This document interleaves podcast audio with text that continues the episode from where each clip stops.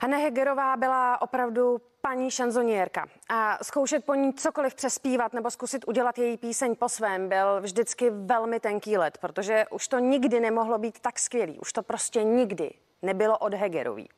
Ale eh, ten velmi specifický projev eh, si pár talentů střihlo. A tak se můžeme podívat, kdo si na tohle třeba troufnul. Prout,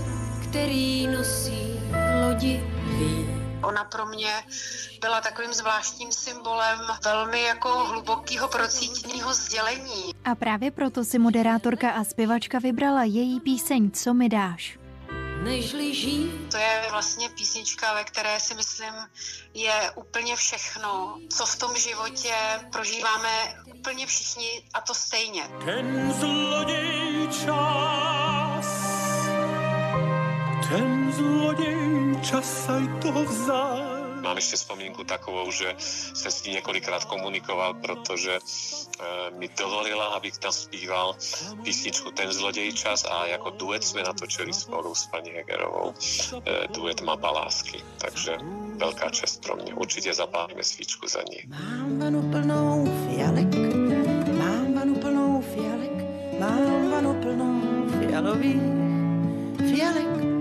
Já jsem naspívala písničky, co zpívala Hanka, protože to jsou moje nejoblíbenější otáty. Ale zpívat haniční věci je trochu sebevražda, protože nikdo nikdy to nezaspívá jako, jako ona. To kouzlo prostě měla jenom ona v životě.